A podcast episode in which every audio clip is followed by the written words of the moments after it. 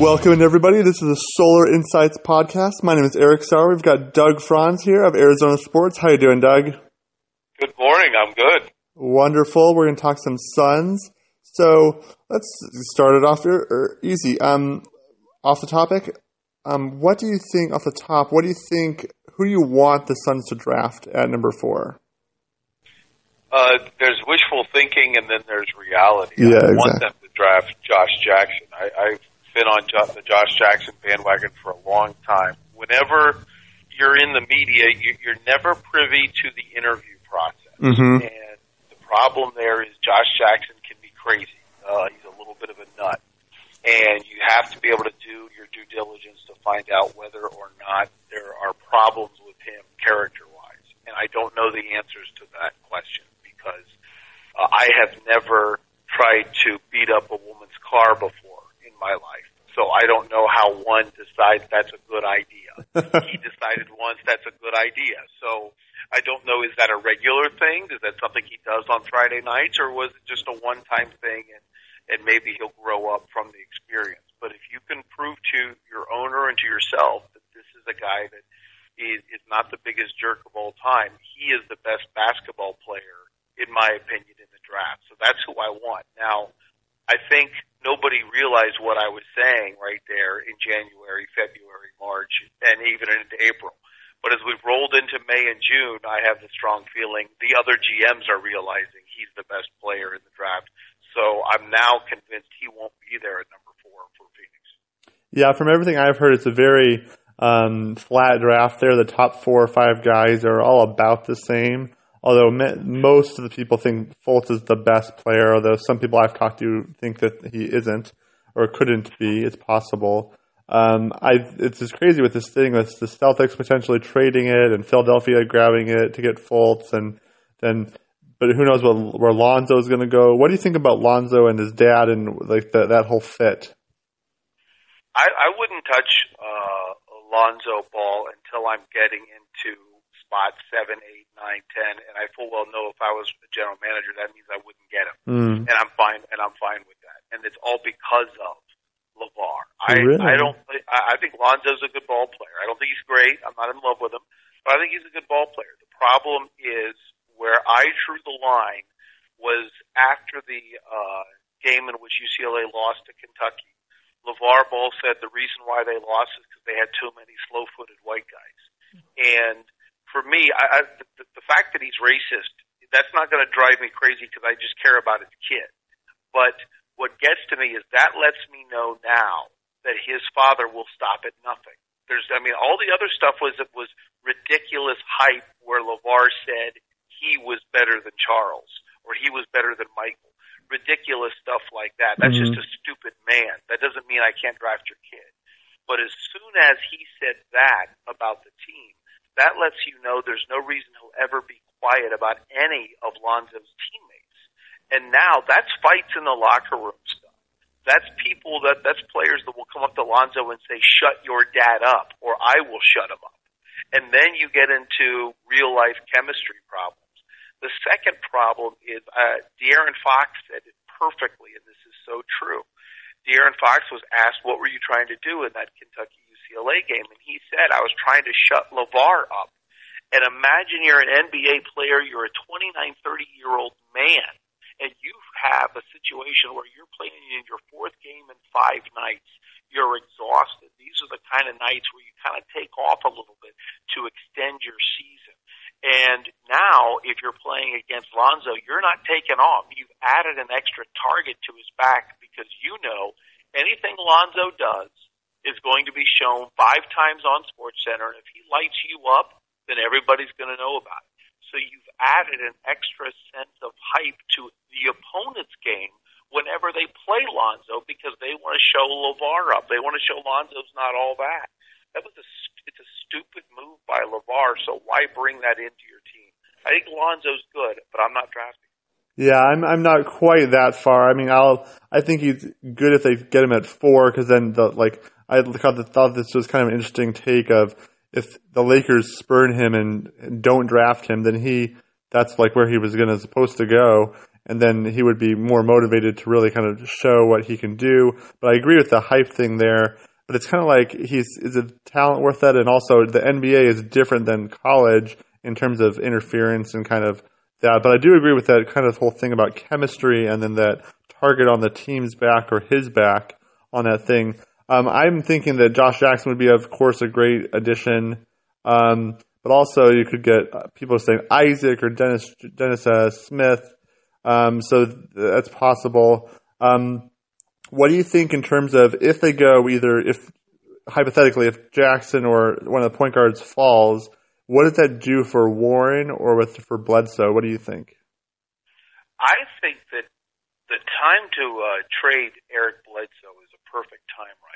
Mm. I, I and, a lot of people hear those words and they try to give you an Eric Bledsoe resume and tell you how good Eric Bledsoe is, and those are the types of people that you know are lost uh, when they when they talk basketball mm-hmm. because they're not understanding. You don't trade people um, always based on whether they're great or whether they're not great. You trade them based on the timing. And when you look at the Suns as a team, by the time this team develops and, and really is ready to compete for a championship, Bledsoe won't be there. He would be too old by then. It's going to take, I mean, it took Michael Jordan six to seven years before they had a championship team built. And Devin Booker is not going to be able to win you a championship next year, whether he has Eric Bledsoe or not. Yeah. This is the first time in Eric Bledsoe's career he went through a whole season healthy. Mm-hmm. This is the first time in Eric Bledsoe's career where he did all the things where people were wanting him to do. Plus, he's only got two years left on his contract. So then this is when everyone's going to be saying, yes, I'll give you the most possible. This, there's never been a time in Eric Bledsoe's career he's more marketable than right now. So you're going to get more for him than if you trade him next year. And then the year after that, how do you know you're going to be able to sign him? Mm-hmm. Uh, it doesn't make a lot of sense to go into this with the wishful thinking of, I hope Eric can do this. I know Eric's a good ball player, but you're going to get more for him now than anywhere else. Now, obviously, this is dependent on the draft, too. Mm-hmm. Or even though I don't want Lonzo Ball, I do believe that's who Ryan McDonough wants. So if they get Oh. Lonzo Ball, if they get De'Aaron Fox, if they get Markelle Fultz, then you make the Eric Bledsoe trade and you have this young nucleus grow up together. If they don't get any of those players, and they, they let's say they go for Josh Jackson, and then they go for uh, or Isaac, I'm still wondering what do I get for Bledsoe, and I Mhm. would go through a year with Tyler Ulis as my point guard. Really? I, I, I Mm. think Ulis is a great backup point guard in the NBA. Yeah, he, it's like But he'll, I- he'll yeah he'll never start, but he'll be the best backup in the league for ten years. Yeah, yeah, he'll be an outstanding backup point guard, and I think he won't embarrass himself as a starter when you're looking at a team that's not ready to win yet. And then Mhm. I would still be spending my time either in free agency or in the draft trying to find a special point guard.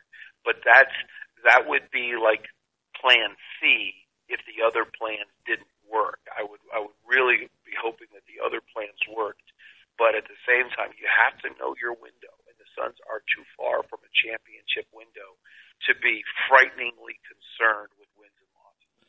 Yeah, I was uh, talking with Adam Green on the podcast a couple a few days ago, um, and uh, that's we did talk for like an hour. Um, we actually were talking about rebuilding and kind of all that whole how that works and how that happens, and it's it's kind of like uh, we kind of talked. It's like through draft, and then you're going to get better. Then you add free agents to make you a fringe playoff team, and then you got to really get internal improvement and maybe one more free agent to get to a solid playoff team, and then that's where you're getting that last player that fits into that cog to make you a championship team. And I think that It- the Suns have bottomed out in that. Hmm? I think it, I think it's all about the draft, and then Hmm. free agency rarely gives you uh, a piece that's that's that's star laden. You look at Oklahoma City; it was the Kevin Durant draft pick by Seattle, then the team moved, then it's a Russell Westbrook and a James Harden pick, and then that's there's your championship caliber team. And then they decided, okay, we, we can't keep all three, so we're going to let Harden go. They still were wi- were up, got to one finals, and they still were up three one on their way to another final. hmm And and it's free agency that gives you maybe a rebounder. It's just so rare that free agency allows you to get a Kevin Durant Mhm. like Golden State. That that was a combination Oh, of crazy circumstances. Yeah. It's crazy that uh, you have a, a, free agent opportunity where LeBron James says, "I've enjoyed my time playing in the Olympics with these people. I want to set something up where I can go somewhere and create a championship team." Mhm. And that's as a GM, you can't count on the players colluding to come to you. So if you're the one building, I don't think you'll ever, you should ever count on a huge free agent. I think you've always got to do it through the draft and then count on free agency as a jigsaw puzzle to plug holes where you need holes plugged. Yeah, definitely. I think that there's more like a. I don't think the sun should keep like keep bottoming out, as it were. Like like just on Twitter the other day, Devin Booker was saying he wants to win, needs to win, and I think that's what we need from him to see what his his ceiling is going to be when he has the players around him necessary to do that. So I guess where are you on like in a hypothetical, obviously situation of throwing draft picks and things at a the Bulls or the the Pacers for Jimmy Butler or Paul George? I, you know, it's different. There's a, there's a difference between tanking and and wins and losses not not mattering. Mhm. Tanking is the devil. Tanking is is is disgusting, and it and it grotesques me openly, and I hate what the Suns did this year. And didn't work. Tanking is when yeah is when you bench players to not win. It's different when you regulate playing time. It's different when you say, you know what, I want my young guys to play more. I want to see what they can do. There, you can play them more. That's different than just outright Eric Bledsoe. You're not playing anymore. Mhm. Tyson Chandler, you're not playing anymore. Because then you set up a culture of losing, and I don't like that. Yeah. But when I say you don't have to worry about winning or losing as a general manager, that's why I'm talking about a Tyler Ulis situation where you, what is the best case scenario is to get this player, this player, this player. But now when you're in a different situation, then you don't have to worry about, I- you don't go out and sign, let's say, a mid-level free agent that would make your team a little bit better. Maybe you get the ninth playoff spot, which doesn't really exist. You know, you're one, two games out of the playoffs versus finishing 14th because you added one piece, but now you've tied up your salary cap for four years. That actually starts to butt into the window. That's that's why I there's a separation between tanking and then giving everything. So when you ask about okay, what's another piece that you could bring in like a Jimmy Butler, I, I don't jump up and down about bringing in a Jimmy Mhm. Butler because I look at it the exact same way as an Eric Bledsoe. I don't think Jimmy Butler be here and be a player that's really going to be that productive at the time frame the Suns are looking at. I think you have to look at the Suns and you have to look at 2021 and you have to say, okay, I want to compete for a championship in 2021. You can't rush Devin Booker to be better than he is. You can't rush Marquese Chriss to be better than he is. So you want to set the timeline of where are you going to be in different years. To a fan, that's idiotic. Mhm. Because a fan's just going to say, let's compete for a championship next year. That's but you don't just flip yeah. a switch and suddenly compete for a championship. You have to be realistic. So therefore, you want in 2018, you want this team to not embarrass themselves like the franchise did this year. In 2019, you should be looking at a team that makes the playoffs, but pop probably gets uh, blown out pretty easily in the first round of the Mhm. playoffs. And then by 2020, when I say compete for a championship, that doesn't mean you get to game seven of a championship and you lose it. I mean you're a legitimate threat, but the players probably have to learn how to get to even the conference championship level and maybe lose there. But you build like that. Fans don't like to hear that, but name a franchise that does it differently. Think about how many times Michael Jordan lost before he actually won in the NBA Finals. Mhm. Think about the same thing happened with Magic. The same thing was happening with Kevin Durant, and maybe Oklahoma City would have done it later. Uh, Golden State lost with Mark Jackson as the head coach, Mhm. and then changed coaches. It, you don't just suddenly flip the switch and say, "Okay, now my guys are ready for a championship," and then you win one. And you cannot rush the process. And franchises that do, they completely change gears, flood their team with free agents because they think they're co- close, or you do an idiotic thing like the Suns tried to do and sign LaMarcus Aldridge. Look what a, an anchor, and I don't mean anchor in a positive way. I mean a sunken ship he causes the Spurs. He's been so worthless. That's the kind of rush job some teams do, thinking this one player is going to save me. Mm. And I think Jimmy Butler's good, but I think it's going to do the same thing. What? What? So what? Now you're good enough to be a, a nine seed, an eight seed, a seven seed, and you're out in the first round. You still don't have enough pieces around him. Devin Booker and Marquese Chriss are your pieces.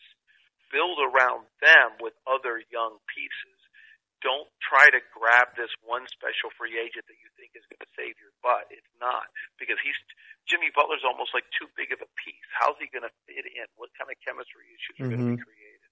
Let the process develop naturally. Hey, two things on that. Um, one is I have this like kind of joke I say with different uh, podcasts, and I wrote it down once. It's like nowhere in the CBA does it say that you have to have your core within three years of each other to win a championship. Otherwise, you're not allowed to win one. Um, because, like, for instance, the 2014 Spurs, Kawhi was what, like 22, and the big three were like over 30, and they won. So it's like it's not necessary, but uh, I'm kind of thinking, like, in terms of free agent destination, the Suns haven't been one since before when Nash was there. And so the question is, when do they become a free agent destination? When, they, like, there's no way to get there unless you, the free agents can see your team, see, oh, they have a core here, and it's just when do you bottom out? Like, if they bring in, what do you so to push off of that? What do you think of an Iguodala coming over? Um, I, I think as far as the free agent destination, uh, it, it, that that's an ownership thing. Um, when when Jerry Colangelo owned the team, mm-hmm. they were 100 percent a free agent yep. destination, and ever since they've been owned by Robert Sarver, they are not. And I don't think I, I think Robert looks at his reputation around the league as simply unfair. Like it's unfair that, that he has a reputation mm-hmm. negative. Instead of accepting the fact this is where my reputation is, now what do I need to do to change it? That's the attitude that he has to have. And it filters down too. I think one of the major free agent uh, pieces that they have is actually Earl Watson. Mm-hmm. Uh, I, I love Earl Watson. Me too. Now, this is a ridiculous statement. I don't know if he's a great coach yet. Yeah. I just, and then the reason why there's a difference is the things he says the way he gets veterans to buy in, his ability to really know people. You can put him, you can drop him into inner city America with gun violence and drugs, and he is just fine to be able to talk his way out of there, get to know people, and save human beings from that environment. And at the same time, you can put a tie on him, drop him into corporate America, and he can still motivate every suit in there to get off their butt. Mm-hmm. He is a fascinating human being. And that is a free agent draw to play for him once he proves that he can win.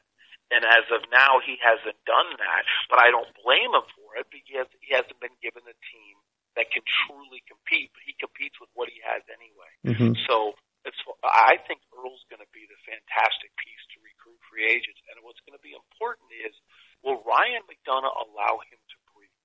Because Ryan McDonough is a type of guy who completely believes what he believes, and everybody should be this way. But you also have to be smart enough to know where are your strengths. And I don't know if Ryan McDonough truly believes Earl Watson is the strength that he is. Mm. I think Ryan McDonough looks at his numbers. He's a very uh, much of an analytic guy and says, "My numbers say this player should play here." and he's going to go after that player in free agency because of the numbers. But does he understand that it's Earl that is the one that can truly close the deal. And that's who he needs to have in his favor. He needs to be on board with that. But Earl has to be smart enough to realize how smart Ryan McDonough is mm-hmm. as a mm-hmm. person. Earl, if if he's not bought in, and you know Ryan says I want to go get this guy because analytically he helps, and Earl is thinking no because this player has this ego problem or is this or is this, and Earl does not buy in to go after him now you've got another dynamic that doesn't work either. So I think the Earl Watson Ryan McDonough dynamic is going to be something that's very, very important to watch over the next few years as it relates to getting future free agents. For sure, and I I wonder if the Iguodala thing would make them too good, and also that's a veteran, that's a real veteran who's still good, who can kind of teach the right way with Jared Dudley, because I think people say Barbosa is too quiet to really help that. Chandler and of course Knight are probably gone pretty soon. Um, so they would need that thing. And I think that Iguodala could really help Warren with his defense. But uh, um, I think Warren's proven what he is. There's an old line from Bill Parcells: "When a player shows you who he is, believe him." And and Warren's been here long enough to prove that's who he is. So he is your energetic scorer off the bench. I I wouldn't look for him to get that much better defensively. If you are, uh, as far as Iguodala is concerned, I think it's a fantastic signing for his leadership, his championship knowledge, some of his skills. I think that's fine. That's different than a Jimmy Butler Mhm. because when you sign an Iguodala, you're doing it just as a leadership piece. You're not looking at him and saying, "Okay, now let's win championships." Like like an Jimmy expensive Butler two year is the type deal. of guy that's too much. You're, Mhm. you're signing him thinking, okay, you're, you know, you, that would he would only come for a long term contract, so that would be four years. Mhm. And is he really going to allow his game to adapt to Devin Booker, or is he going to say, hey, you just signed me to a four year deal? I'm obviously the man, you're not, and that that's not what you want. But I wouldn't be terribly desirous of of an Iguodala since I already have a Jared Dudley since I already have a Tyson Chandler. Mm. And the reason why is obviously all three play different positions, but you already have great leaders in those two. And if you have great leaders in those two, you don't necessarily desperately need one more leader. Now, if you're thinking Jared's going to be moving on soon, then that would be, you know, a fine signing of of of Iguodala. And there's no doubt Iguodala is a better player than Jared Dudley, but from a leadership standpoint, you know, Jared can can hold his own with anybody. Mm-hmm. Yeah, very interesting for sure. And then, but would Iguodala make the team too good in your eyes, or are they still in the sense of quote unquote? It's it's not be as bad as you can, but it's play as many young guys as you can to see what they are. Yeah, my my my feelings on being too good is it's more about don't rush the process. And Mhm. Iguodala does not rush the process Okay. because he's not somebody you drop in and immediately tries to take over the team like a like a Jimmy Butler would or like a major free agent signing would. Mhm. Like, that's why I was so angry and and, happy at the same time. Angry that the Suns were going after LaMarcus Aldridge and happy that they didn't get him Mhm. because that's a piece that's not going to tie up your salary cap for years for a very overrated, unmotivated player. And that doesn't make any sense. And that doesn't help the Suns. So, so Iguodala isn't like that. yeah. So you're saying that maybe the best time to do that big free agent splash is maybe 2019 when those Miami picks are most valuable. Uh, yeah, yeah, I would. Well, it's not like I have to make a trade for the, anybody. Like I don't have to trade my draft picks for the free agent signing. I'm saying the huge major free agent signing almost never works. Hmm. So I would look at where are we in the rebuild and who are we bringing in and how do they adapt. I want every player that comes into this organization to be put through a Devin Booker filter. Now, if Mhm. I'm the GM, I'm not telling Devin this, but I have a legitimate superstar. Not right now; he's not a superstar yet. But Devin Booker has all of the pieces to become a super. All of, the, and I say pieces in this sense, I mean about him. Mhm. He has all the characteristics of a young superstar that hasn't developed fully. So I want how do you fit into this part of Devin Booker? How do you fit into this part of Devin Booker? Free agent signings are like little pieces of gold in, a cave that you can't get to. Boy, you really want to, you really want to go after it.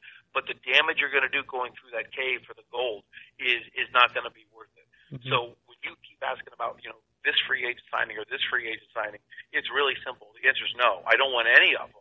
if we're bringing that guy in thinking he is the main cog. Hmm. Iguodala is not a main Yeah, cog. Iguodala is old. Iguodala is a great leadership. He's a great player to come off your bench of a championship team. So. I love the idea of an Iguodala signing because he's not this big splash of a free agent. Mm. The only time big splash free agents work is when there's collusion and it's a LeBron James or it's a clear cut stud like a Kevin Durant that's crazy. And I'm not anticipating any of those guys ever saying, Yeah. I want to be a member of the Phoenix Suns. At least You, as a GM, you just can't count on mm-hmm. that happening. It, it's that's more up to the player. The players do that, and a lot of people say, "Well, you got to be prepared for it. You got to be ready for it."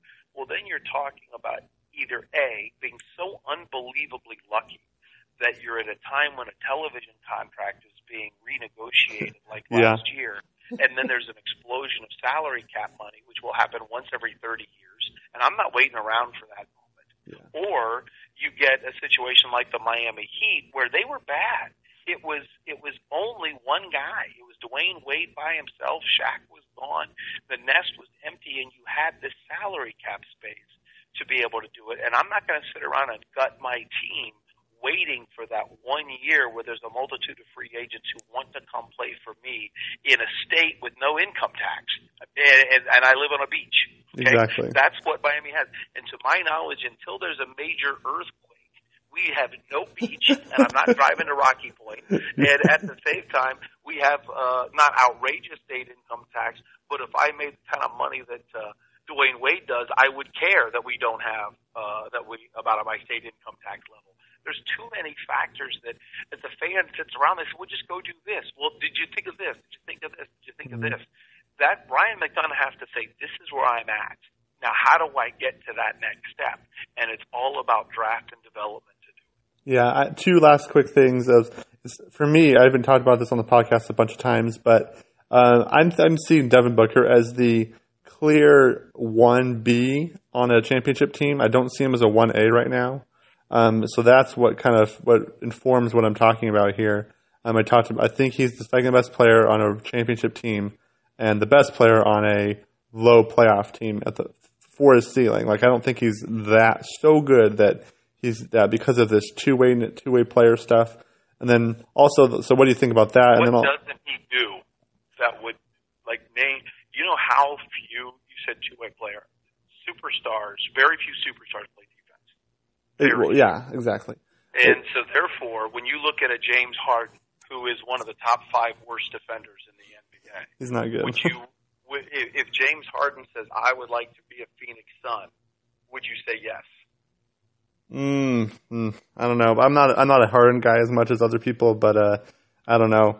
That's that's a weird one. I guess it's more for Devin Booker. It's like until he proves he can do it more efficiently, which I I love Devin Booker so much, but I think that until he proves he can do it efficiently and defend at a passable level, which he can, but maybe just needs to focus more.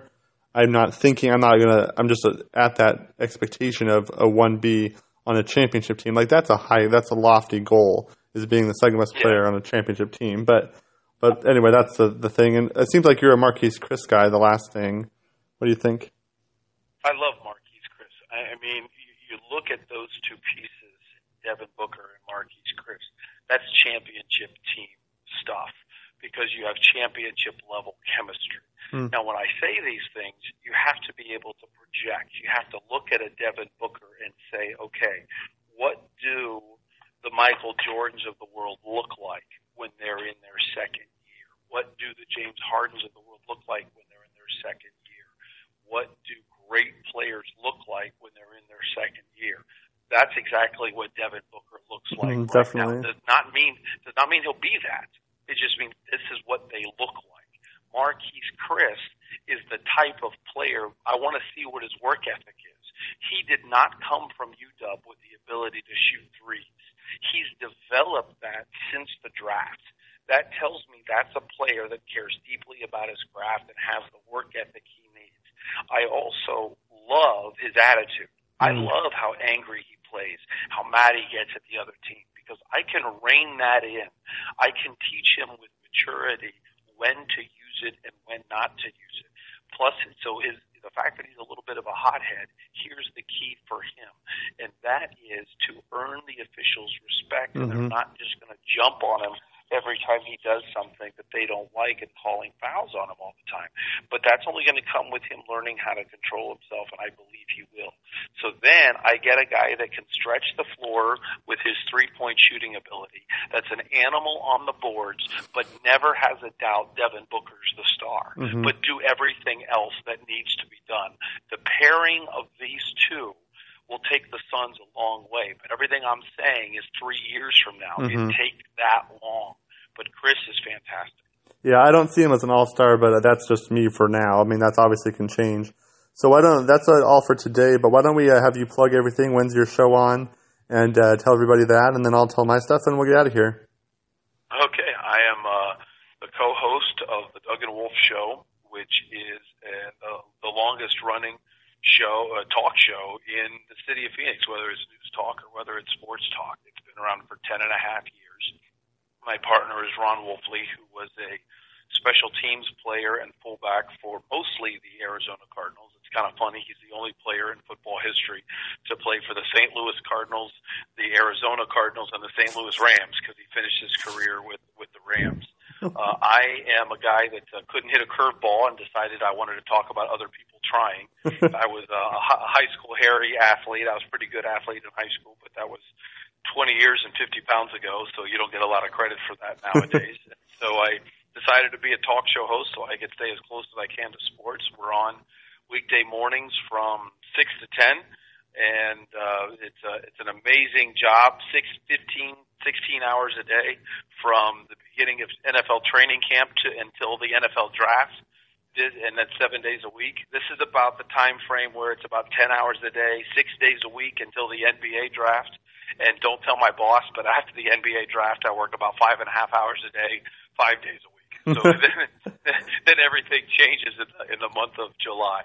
Wonderful. Well, um, everybody, thanks for joining. Thanks for listening. Thank you, Doug, for coming on. Um, check out the Solar Insights podcast on iTunes, Stitcher, and Google Play. Subscribe, tell your friends.